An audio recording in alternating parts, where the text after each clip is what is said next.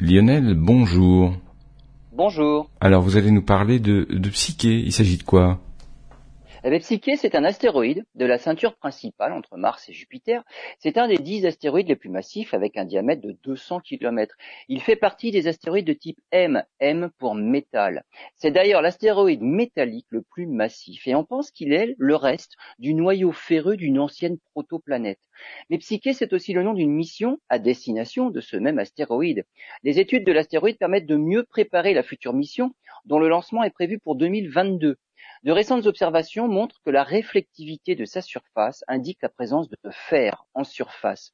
Des observations en ultraviolet par le télescope spatial Hubble confirment également la présence de fer à la surface. Au moins 10% de la surface est couverte par du fer.